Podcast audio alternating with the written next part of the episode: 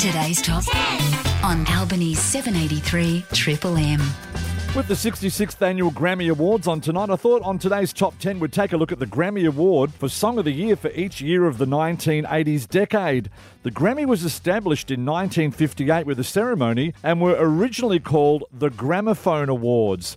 Though there's dozens of awards throughout the ceremony, Song of the Year award is one of the four most prestigious categories at the awards night alongside of Record of the Year, Best New Artist and Album of the Year. The Song of the Year can be awarded for a single or for one track from an album and is based on the quality of the song containing both lyrics and melody.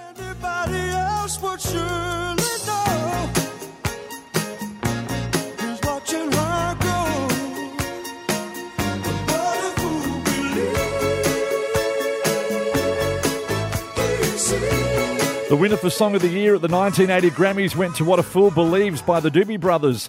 The tune also won Record of the Year and topped the US chart for a week.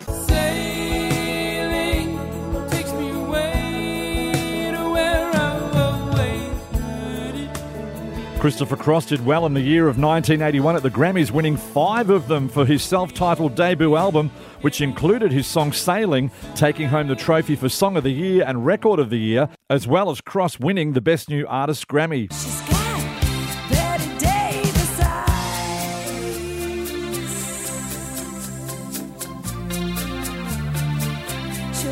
Take her home.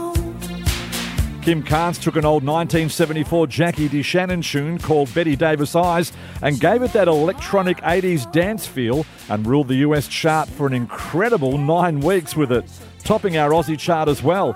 It earned her the Grammy for Song of the Year in 1982 as well as Record of the Year. 1983 was the year that saw Willie Nelson take home the Grammy for Song of the Year for his remake of the Elvis Presley hit Always on My Mind.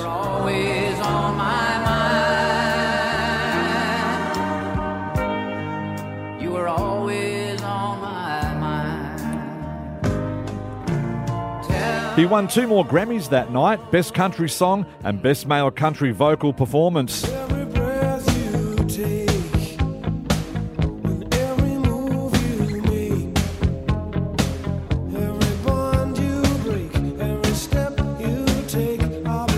No surprise that Every Breath You Take by Police was the Grammy winner for Song of the Year in 1984.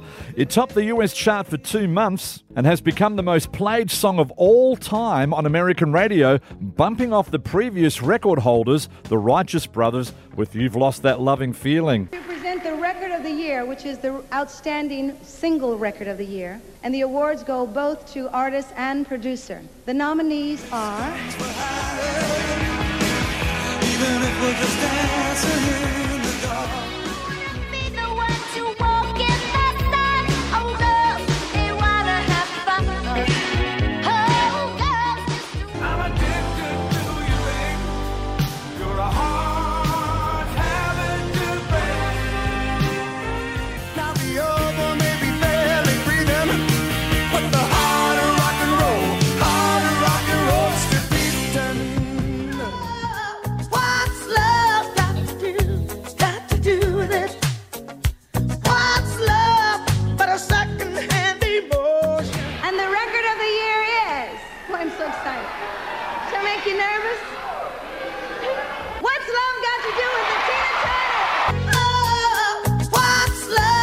Tina Turner's 1985 Song of the Year, Record of the Year, and Best Female Vocal Performance Grammy wins for What's Love Got to Do with It was the icing on the cake for her incredible career comeback with this song. It became her first and only US number one and is the biggest selling song of her career. At the age of 44, Tina became the oldest solo female artist to top the US singles chart. She was pretty happy that Cliff Richard turned down the tune when it was originally offered to him before her.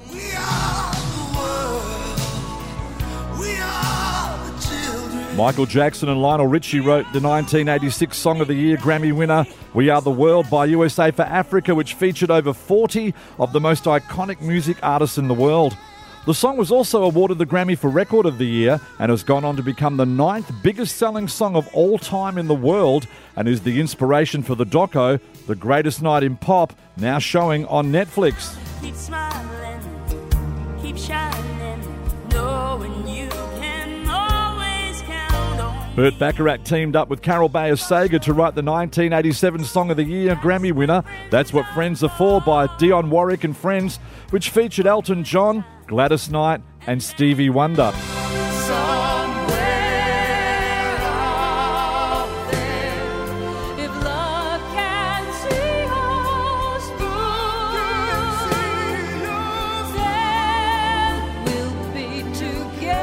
Somewhere Out There by Linda Ronstadt and James Ingram peaked at number two in the US and Canada and won the Song of the Year in 1988. It was featured on the soundtrack to the movie An American Tail. And the tune to close out the 80s decade with a Grammy win for Song of the Year, Record of the Year, and Best Pop Male Vocal Performance for 1989, spending seven weeks at the top of our Aussie singles chart. Don't worry. Be happy. Don't worry. Be happy now. Don't Worry, Be Happy by Bobby McFerrin. And that's our top 10 for today, the 5th of February. Enjoy the Grammys tonight. You're on Triple M.